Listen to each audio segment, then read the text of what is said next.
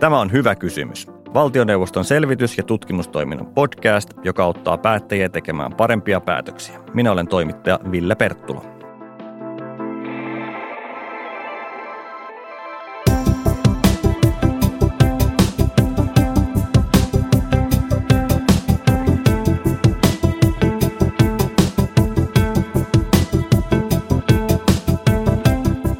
Tällä kertaa me pureudutaan siihen, miten Venäjän suhtautuminen Pohjoismaihin on muuttunut ja millainen on Venäjän mielestä hyvä naapuri. Vieraana mulla on täällä ulkopoliittisen instituutin tutkija Jyri Lavikainen. Tervetuloa. Kiitos.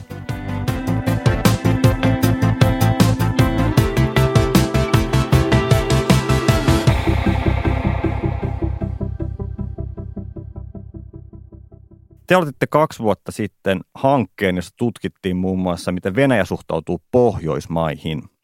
Ja harvoin tutkimushanke muuttuu tällä tavalla ajankohtaiseksi kuin nyt on käynyt. Tosin traagisesti, kun Venäjä aloitti helmikuussa laajamittaisen hyökkäyksen Ukrainaan. Jos sä Jyri ajattelet nyt tätä tutkimusaineistoa, niin oliko nämä Venäjän hyökkäyksen merkit nähtävissä siinä? No on siellä kyllä paljon semmoisia heikkoja signaaleja, että ei, ei mä usko, että suurimmalle osalle ylipäätään asiantuntijakenttää tullut valtavana yllätyksenä. Että ne tietyt merkit siitä, että miten Venäjä on kehittymässä koko ajan autoritaarisempaan suuntaan, miten se on vaatimukset naapurimaitaan kohtaan kasvaneet koko ajan suuremmiksi ja myös se valmius käyttää sotilaallista voimaa, niin kaikkihan nämä on, tiedetty jo aikaisemmin. Että siinä mielessä se ei tullut varsinaisesti yllätyksenä, vaikka monille se ehkä ei ollut se todennäköisin vaihtoehto, jota he ajattelivat, johtuen juuri näistä Venäjälle koituneista seurauksista. Tässä tutkimuksessa te analysoitte muun muassa venäläisiä turvallisuusasiakirjoja ja keskustelua. Näkyykö tässä aineistossa Venäjän puhettavan muuttuminen aggressiivisemmaksi? Niin no, aineistohan koskee Suomea, Ruotsia, Norjaa ja Tanskaa. Että jos me oltaisiin analysoitu Ukrainaa, niin silloinhan sieltä olisi tullut ihan eri tason settiä kuin mitä meidän suuntaamme. Mutta on siinä sellaisia tiettyjä huomioita, että jos katsoo, että miten Venäjä esimerkiksi suhtautui Norjaan, niin sanotaan vuoteen 2014 asti Venäjä kuvasi Norjaa suunnilleen ylimmäksi ystäväksi lähestulkoon. Se on tietysti tietynlainen retorinen keino saavuttaa Venäjän intressejä läpi, että yritetään esittää – Venäjä ja Norja hyvinä naapureina, vaikka taustalla puuhaillaankin sitten kaikenlaista. Mutta joka tapauksessa se, se puhetapa muuttui hyvin rajusti siinä, siinä vaiheessa, kun ensinnäkin Ukrainan sota alkoi ja sen jälkeen, kun yhdysvaltalaisia merialkavää joukkoja päätettiin sijoittaa sinne 2016. Että tästä eteenpäin Norja, Norja alettiin esittää sotilaallisena ongelmana Venäjälle ja siellä alettiin tuomaan esille sellaisia väitteitä, että Norja varustautuu Venäjää vastaan sotilaallisesti ja houkuttelee Naton joukkoja sinne ja toimii suunnilleen Naton sillanpääasemana Venäjää vastaan. Ja samaan aikaan siellä on tullut jopa tällaisia territoriaalisia vaatimuksia liittyen huippuvuoriin. Että se puhetapa on tavallaan kiristynyt siellä koko ajan ja siellä näkyy sellainen, sellainen tietynlainen trendi, ei pelkästään Norjan suuntaan, vaan oikeastaan kaikkien maiden suuntaan, että se puhe muuttuu vähän niin kuin koko ajan tylymmäksi vuosien varrella. Eli kyseessä on niin kuin yleisempi muutos, ei pelkästään Pohjoismaihin kohdistuva muutos. Kyllä yleinen muutos, joka mun nähdäkseni se ytimessä on Venäjän epäystävällinen suhde koko länteen ja Pohjois-Eurooppaan tietysti osa sitä kontekstia. Et siellä on erilaisia retorisia strategioita eri maiden suhtaan, mutta se yleislinja on se, että on tavallaan sellaista, mitä me nähdään muu, muuallakin. Suomessa Venäjää käsitellään usein tämmöisen naapuruusteeman kautta ja muistetaan mainita tämä 1300 kilometriä yhteistä rajaa, mutta harvemmin kuitenkaan käsitellään sitä, miten Venäjä käsittää tämän naapuruuden. Ja te kirjoititte Sinikukka Saaren kanssa artikkelin Venäjän naapuruussuhteesta, niin miten Venäjä suhtautuu Suomeen naapurina? Joo, tämä hyvä naapuruus tai ylipäätään naapuruksellisuus, niin se on ehkä hitusen, se on tällainen käyttökelpoinen retorinen keino, koska sehän tarkoittaa, tai se voi kuvitella tarkoittavan pelkästään sitä itseään. Mutta Venäjä näkee siinä myös tällaisen niin kuin kansainvälispoliittisen, jopa kansainvälisen lainmukaisen termin, jonka mukaan naapureilla on velvollisuuksia. Ja käytännössä se, mitä me ollaan havaittu niistä aineistoista on se, että miten Venäjä käytännössä määrittelee sen, että mikä maa on hyvä naapuri. Niin lähtökohtaisesti sen hyvän naapuruuden ylläpitäminen on sen toisen maan vastuulla, eikä Venäjän itsensä vastuulla. Ja Venäjän lähtökohtaisesti se sanoo vaan, että se vaan reagoi siihen, mitä se toinen tekee.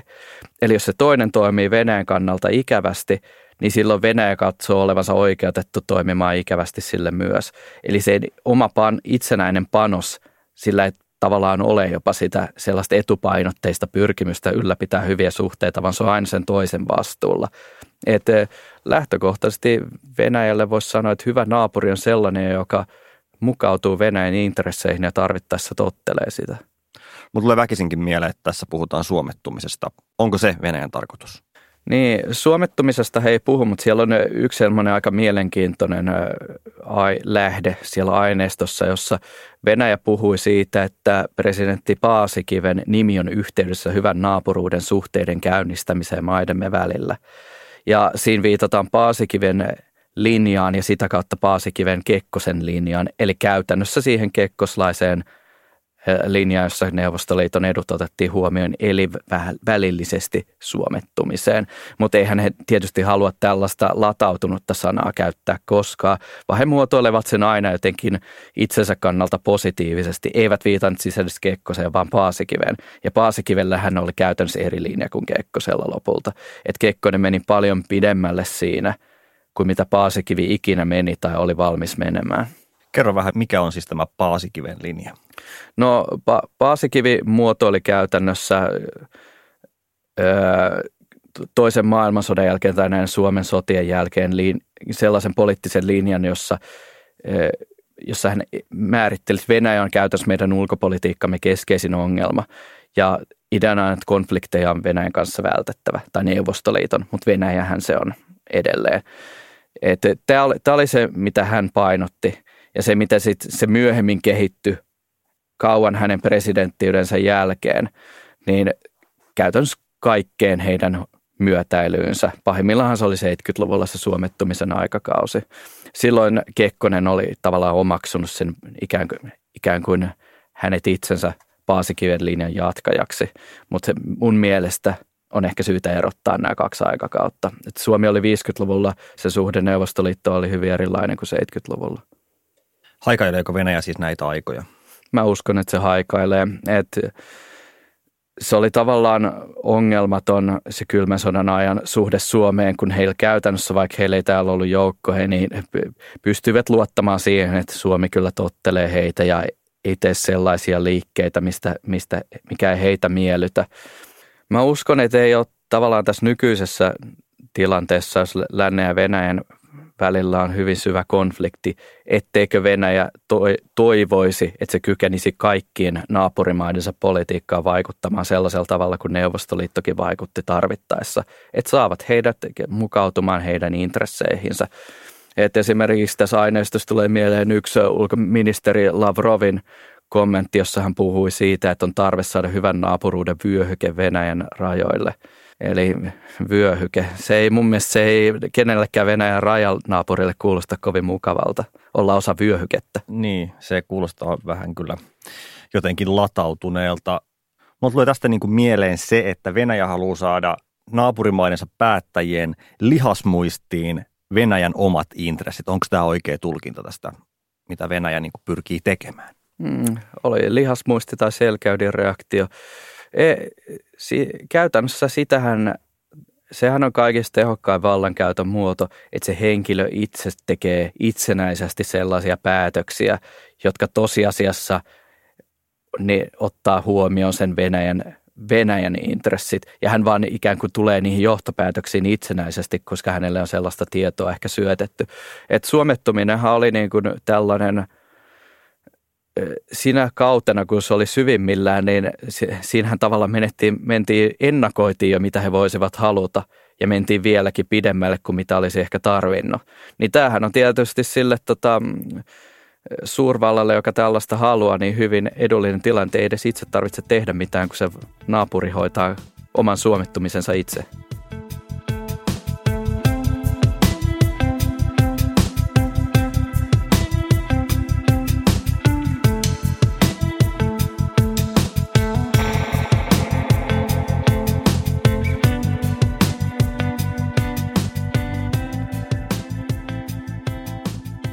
Voisi kuvitella, että naapuruussuhteessa pyritään jonkunnäköiseen dialogiin, johon kuuluu niin kuin ehkä myös positiivista dialogia, mutta myös kritiikkiä. Niin miten Venäjä suhtautuu kritiikkiin?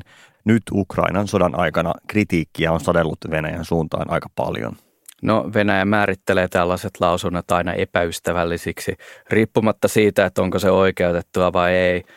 Et eh, se on jossain määrin absurdia, miten he käytännössä, kun he ovat toteuttaneet esimerkiksi kyberhyökkäyksen johonkin maahan, niin silloin siitä puhutaan, niin he itse kutsuvat sitä jotenkin russofobisen paranoijan levittämiseksi, vaikka kyllähän he itse tietävät, mitä he ovat tehneet.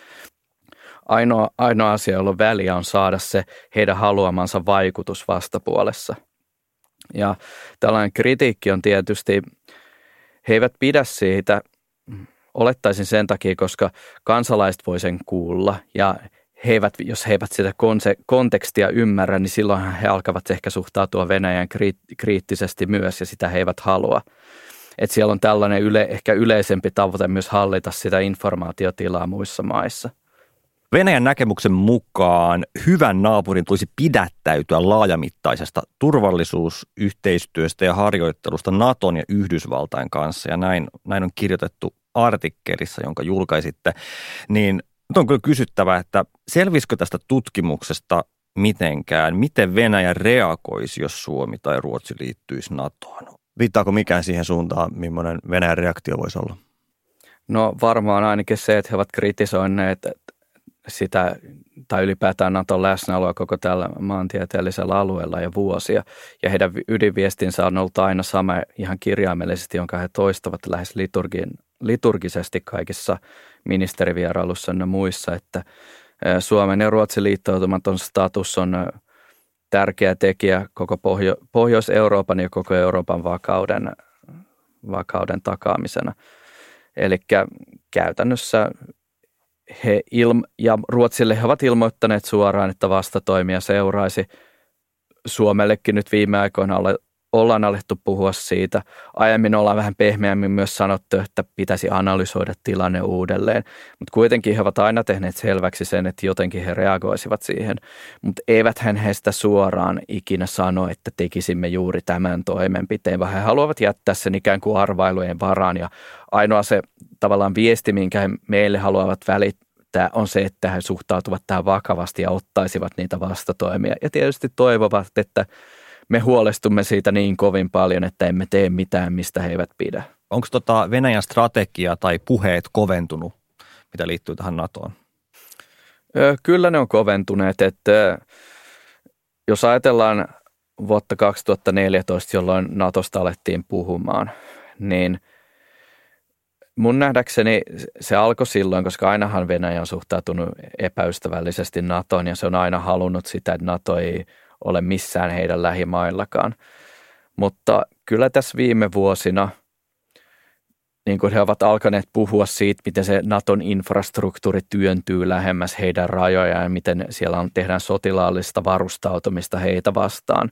Että kaikkea tällaista, että se puhe, ehkä se puhe ei ole varsinaisesti koventunut ytimeltään, koska he ovat aina suhtautuneet Naton epäystävällisesti, mutta sitä on vaan tullut enemmän ja enemmän. Ja siellä on tullut tavallaan tämmöisiä yksityiskohtaisempia kuvauksia siitä, että mitä kaikkea pahaa Nato nyt on tehnyt. Täytyy vielä kysyä, että onko Venäjällä ystävällisiä naapureita ollenkaan tällä hetkellä enää? No on aika huvittavaa, että kun tarkastelin näitä ulkoministeriön materiaaleja, niin Venäjän määritellyt ystävällisiksi naapureikseen – muistaakseni Kasakstanin, Mongolian, Kiinan ja Pohjois-Korean muistaakseni. Ja sitten Suomea oli määritelty myös näin, että olemme todella hyvässä seurassa siellä näiden maiden kanssa. On tällainen retorinen, re, retorinen väline tietysti Suomen suuntaan, että on aika selvää, että me ollaan pikkasen erilainen maa kuin Pohjois-Korea, mitä tulee suhteessa Venäjään. Millaisena naapurina Venäjä pitää EUta? Etenkin nyt, kun on pakotteita koko ajan kiristetään ja ei ainakaan nyt olla enää ystävällisiä naapureita? No Venäjä on joskus muinoin Venäjä raamitti EUn ikään kuin joksikin strategiseksi kumppaniksi. Tämä taisi olla meitä Viedevin kaudella ja me ei sitä tarkasteltu. Mutta kyllä tässä tota, nyt on havaittu, että jo Ukraina sodan alkamisen jälkeen, siis 2014, niin siitä eteenpäin EU-hunkin alettiin suhtautumaan yhä epäystävällisemmin. Ja Venäjän mukaan käytännössä EU on vähän niin kuin se toinen takapiru Yhdysvaltojen ja Naton kanssa Venäjän, tavallaan tämmöisen Venäjän vastaisen toiminnan koordinoimisessa, tai näin se yrittää sen esittää. Että he suhtautuvat EU-hun vastustajanaan. Puhutaan vähän laajemmin Venäjän ulkopolitiikasta seuraavaksi. Putin palasi yhden kauden tauon jälkeen 2012 valtaan, jonka jälkeen Venäjän ajatukset muusta maailmasta on muuttunut ja puhetapakin on koventunut tai muuttunut jonkin verran. Enää ei ole haettu niin paljon molempia osapuolia hyödyttäviä win-win ratkaisuja, vaan Venäjällä on alettu puhua maan taloudellisesta ja poliittisesta suvereniteetista. Mitä on tapahtunut? No tämä win ratkaisut oli tavallaan sellainen retoriden keino, jota Venäjä käytti 2000-luvun alussa. Ja si- silloin ajatuksena oli tällaiset yhteiset taloudelliset hankkeet jotenkin hyödyttävät molempia. Venäjä itse asiassa puhuu näistä edelleen, mutta se, se on tavallaan jäänyt tämmöisenä välineenä, jolla he yrittävät ikään kuin peite, peitellä omaa osallisuuttaan tässä ö, Ukrainan sodassa, ikään kuin eristää se pienempi maa kaikesta kansainvälisestä politiikasta. Niin paradoksaalista kuin se onkin, niin Venäjän mielestä ulkopo- pienen maan ulkosuhteiden Venäjän kanssa ei pitäisi olla poliittisia. He itse asiassa puhuvat siitä, että pitää, olla, pitää pitää kaikki poliittisoimattomana.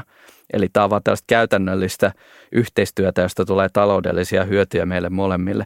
Että ei teidän pidä ajatellakaan mitään tollaisia.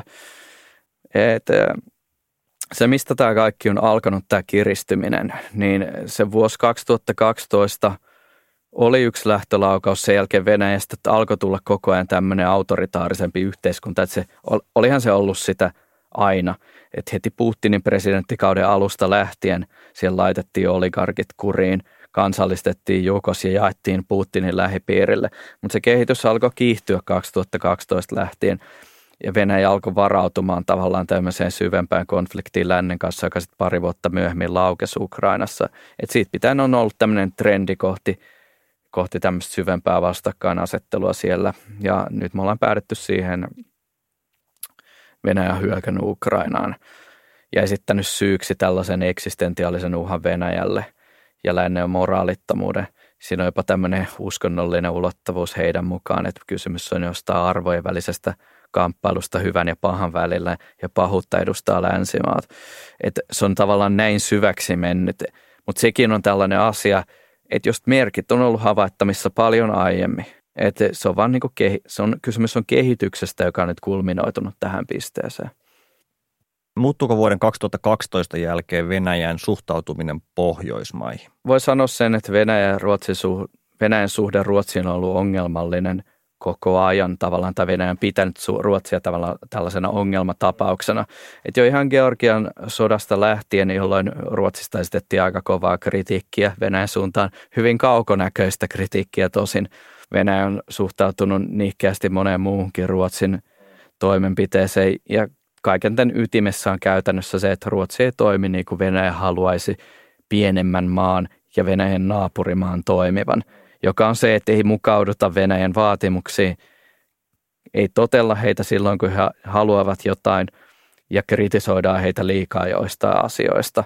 Että Venäjän suhde on Ruotsin ollut, tässä on pitänyt sitä suhdetta ja esittänyt sen suhteen olevan ongelmallisen, ongelmallinen koko ajan, toisin kuin esimerkiksi suhde Norjaan, jota he, niin kuin, jonka he esittävät olevan todella hyvällä tasolla – ihan tähän vuoteen 2014 asti jopa 2015 asti jossain määrin. Ja Suomen kanssa se retoriikka on ollut jatkuvaa niin kuin ihan, ihan näihin tämän, käytännössä tätä sotaa edeltävään aikaan. No nämä Venäjän puheet ei ainakaan ole laimentunut viime vuosina ja nyt vuonna 2021 Venäjä päivitti kansallisen turvallisuuden strategiaansa ja siinä painotettiin tämmöistä etupiiriajattelua, niin Miksi tämä etupiiriajattelu on Venäjälle jälleen tärkeää?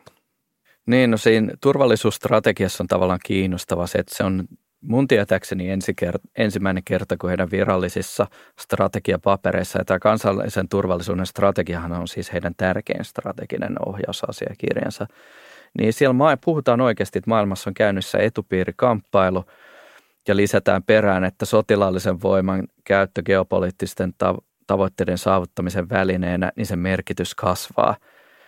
Et se oli aika kovaa puhetta viime heinäkuussa. Et siitä voitiin ehkä nähdä, että mitä nyt, mitä nyt on sitten tapahtunut. Mutta tämä etupiiriajattelu itsessään, niin sillä on kyllä pidemmät peri- perinteet, että esimerkiksi nämä Venäjän niin sanotut turvatakuuvaatimukset, niin presidentti Dmitri Medvedevin kaudella esitettiin suunnilleen vähän samansuuntaisia. Silloin ei ollut ehkä vaatimuksia, vaan enemmänkin tämmöisiä, esitettiin tällaisia asioita, joista haluttaisiin sopia. Että se on tavallaan ollut pinnan alla, on ollut aina siellä. Ja jo jos ajatellaan, että jo 90-luvullakin Venäjä vastusti uusien jäsenmaiden liittymistä NATOon. Että tällaiset tietyt peruselementit siellä on pysynyt koko ajan. Tämä etupiiriajattelu, niin mä luulen, että se liittyy niin kuin ennen, kaikkea, heidän siihen ajattelun siitä, he ovat suurvalta. Ja koska ovat suurvalta, niin suurvalloilla kuuluu olla etupiiri. Että ulkoministeri Lavrov on esimerkiksi puhunut tämmöisenä ideaalina 1800-luvun tilanteesta, jossa oli tämmöinen suurvaltojen konsertti tai sinfonia, suurten sinfonia, jos suurvalti ikään kuin päättää keskenänsä yhteiset pelisäännöt ja manageraa sitä maailmanpolitiikkaa sillä tavalla. Pienten tehtävä on tavallaan olla siinä kuorossa sitten laulamassa niiden suurten lauloja. Et se on hyvin tavallaan tämmöinen suurvaltakeskeinen geopoliittinen ajattelu, niin se ei ollut ikinä kadonnut Venäjältä palataan vielä tuohon naapuruusajatukseen ja teemaan. Korjaa, jos mä oon väärässä, mutta Venäjä voisi tulkita olleen hyvin tyytyväinen siihen, että se sai luvan tähän Fennovoima-hankkeeseen, jonka taustalla on siis Venäjän valtiollinen Rosatom. Niin kerro vähän näiden energiahankkeiden tärkeydestä Venäjälle. No Venäjä on korostanut niitä kaikessa viestinnässään, että sieltä tavallaan nousee esille, jos pitää nimetä pari Fennovoima ja Nord Stream. Nord Stream on ollut kiinnostavin erityisesti Tanskassa, mutta tosin myös Suomessa. Tanskassa ehkä sen takia, koska heillä on ollut enemmän ongelmia niiden rakennuslupien kanssa siellä. Mutta Venäjä näkee tällaiset strategiset hankkeet, suuret strategiset hankkeet myös vaikutusvallansa kasvun välineenä, että ne luo tavallaan tällaisia pysyviä riippuvuussuhteita. Että tavallaan siinä käytetään näitä yhteisiä taloudellisia etuja jotka väistämättä tietysti syntyy, jos on joku valtava bisneshanke, jossa on valtavasti rahaa kiinni ja sen ympärille syntyy alihankintaketjuja, niin ajatuksena on, ja he ovat tämän jopa suoraan sanoneet, että silloin se synnyttää myötämielisiä ajatuksia siinä toisen maan väestössä. Ja sitten tavallaan pal- voidaan palata siihen, mitä sanoin siitä, että se kohdemaa sitten alkaa itsenäisesti itse tekemään sellaisia päätöksiä, jotka on Venäjälle mieleen että jos katsoo sitä, että miten Venä, Venäjä suunnilleen runnoi sen Fennovoima-hankkeen läpi aikanaan, että heillä oli se kroatialainen bulvaani-yritys, jolla he yrittivät kiertää Kyllä. näitä kotimaisuussäädöksiä, niin se, että tavallaan se oli heille niin tärkeä saada se läpi var, juur, varmaan juuri tästä syystä, että sillä tavalla voidaan vaikuttaa siihen, miten Suomessa suhtaudutaan Venäjän pitkällä aikavälillä – et nyt tietysti kun näyttää siltä, että se hanke ei toteudu, niin varmaankin, varmaankin ovat melko tyytymättömiä tilanteeseen. Fennovoima-hanke on tällä hetkellä työ- ja elinkeinoministeriössä jumissa. Luotko, että tämä hankkeen jumiutuminen antaa Venäjälle jonkinlaista vipuvartta? No mä uskon, että se enemmänkin tässä on se, että se vipuvarsi on nyt poistumassa. Että Venäjälle ei nykyisessä tilanteessa ole hirveästi varaa esittää enää mitään vaatimuksia kellekään. Et jos ajatellaan jotain tyypillisiä taloudellisen painostamisen keinoja, niin ajatellaan vaikka Finnari ylilento-oikeuksia Venäjälle, jotka ovat hyvin tärkeitä Finnari strategialle, joka on keskittynyt Aasian lentoihin, niin no niitähän ei enää ole. Yritykset vetäytyvät Venäjältä. Venäjälle asetettu voimakkaampia talouspakotteita, mitä varmaan sen kokoiselle maalle on ikinä asetettu. Et siellä ei hirveästi ole enää sellaista vanhanmallista vipuvartta, jota voisi enää käyttää kun Venäjään ja ylipäätään sen käyttäytymiseen ja tähän puheeseen liitetään yleensä paljon mystisyyttä. Venäjä aina sumuttaa aina on tulkinnanvaraa, on puhuttu myös hullumiehen taktiikasta. Onko Venäjä loppujen lopuksi kuitenkin tässä hämäävyydessään ilmeinen? Onko tämä Venäjän, kun siellä tuntuu, että siellä taustalla on aina niin kuin erittäin selkeä päämäärä, pyritään niin kuin suoraan toimintaan. Onko Venäjä loppujen lopuksi aika looginen toiminnassaan? No on se sen puhetapa ainakin melko systemaattista. Että ainakin me voidaan odottaa sitä, että se sumuttaminen on jatkuvaa. Että, ja että he esittävät, he pyrkivät jatkuvasti vaikuttamaan vastapuoleen, jotta nämä vastapuolen tyypit alkavat tavallaan toimimaan heidän haluamallaan tavalla. Että sellaiset tietyt peruselementit heidän ulkopolitiikassa on pysynyt, pysyneet samoina ja pitkään voidaan odottaa, että ne pysyy jatkossakin. Et siinä mielessä ehkä se arvaamattomuus, niin se on omalta osaltaan myös, se, on, se saattaa olla jopa Venäjän tämmöistä niin kuin strategiat, he haluavat vaikuttaa sellaisilta, jotta se vastapuoli on tavallaan koko ajan varpaillaan ja sillä tavalla ennakoi vähän niin kuin etupainotteisesti, että mitä ei kannata tehdä. Että sellaista me voidaan ainakin odottaa, että, että sieltä tulee tämän, tämän sortista aggressiivista retoriikkaa jatkossakin.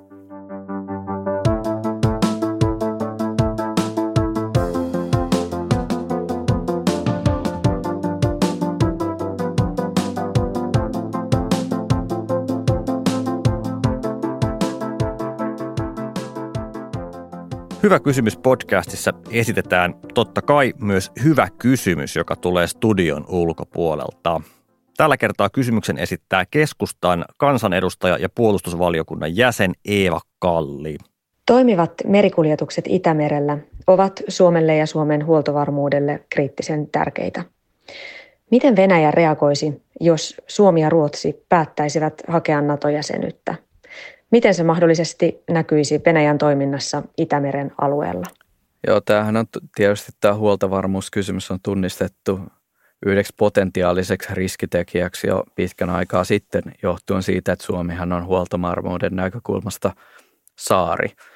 Meidän merikuljetuksemme tulevat sieltä, että kyllähän Venäjällä on kyky monenlaista kiusaa aiheuttaa sielläkin – mutta pitää tietysti muistaa, että Itämeri on myös Venäjän huoltovarmuudelle melkoisen tärkeä.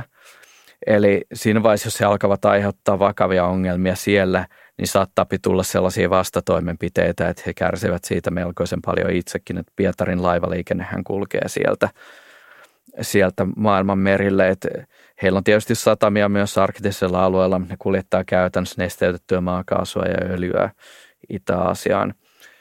Et yksittäisiä vastatoimia tämän jäsenyyshakemuksen tullessa kyseeseen, niitä on vaikea ennakoida, että mikä se olisi.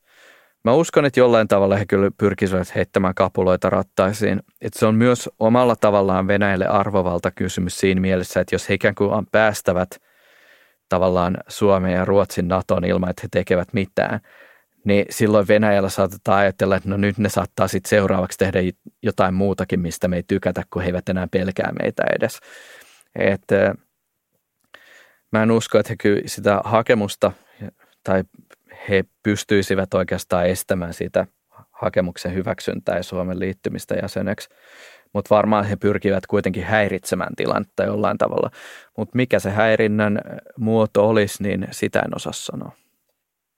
Uskotko, että Itämerellä nähdään jonkunnäköistä ennakointia Venäjän suunnalta, kun tulee ajankohtaiseksi tämä NATO-hakemus, jos tulee? No monestihan he ovat reagoineet kaikkiin asioihin, joita esittävät sotilaallisina uhkina itselle, niin kaikki omilla sotilaallisilla painostustoimilla, että jotkut ilmatilaloukkaukset, Itämerellä va- tällaiset vaaralliset lennot, niitähän he harrastivat jo 2014-2015 hyvin paljon.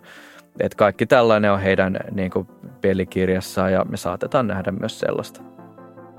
Kiitos haastattelusta Jyri Lavikainen. Kiitos.